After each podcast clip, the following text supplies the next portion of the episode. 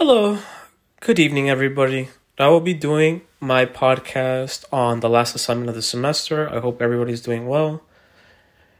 It's been a tough 12 months already due to COVID and stuff like that, so I hope everybody's doing okay. It's been a crazy semester, too. We got to learn so much in just a couple of weeks.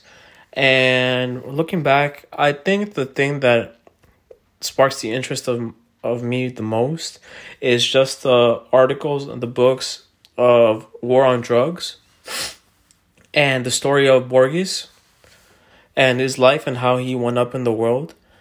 The reason why I chose these two is because the War of Drugs and Borges they're not uh, exactly necessarily identical in a way, but they it's almost in a way that they connect I enjoyed reading it because I never understood like when you asked me as a kid like why is there crime? Why is there war?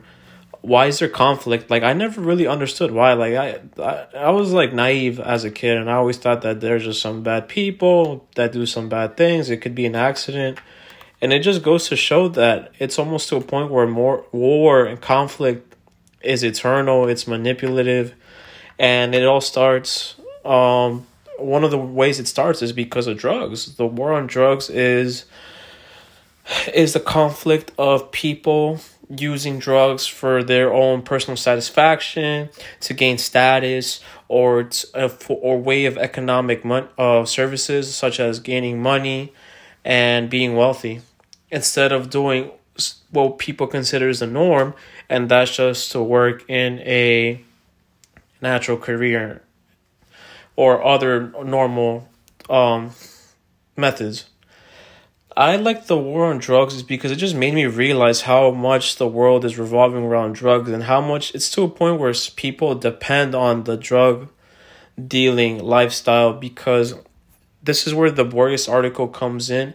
He was forced, according to Borges and page one, he was forced into this lifestyle it's not it's not a pity article where he's saying that he could have been something better or worse. It's he literally says it as honest as possible. He was forced into this and instead of just complaining or anything, he makes the best out of it.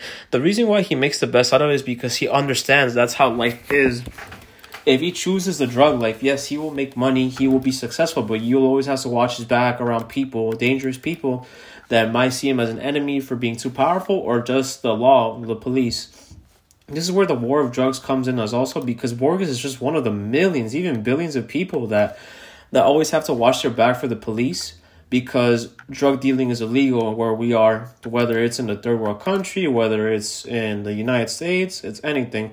They have to they have to illegalize it in order to put uh, a control on it because too much drugs too much drugs is a turns into a result of addiction. And as one of the discussions that we talked about addiction is also another major problem.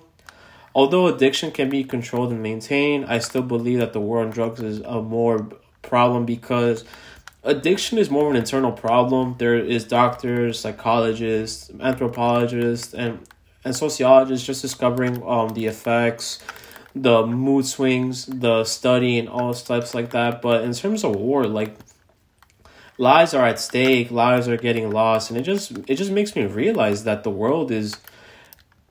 It almost depends on drugs. Whether you are someone that deals with drugs, whether you are somebody that needs drugs from a third world country in order to sell it, like it just it, I never realized drugs was that powerful. Like when I when I see drugs, I just see something when I see drugs, I just see that it's something that a lot of people try just to be cool, that's part of the norm.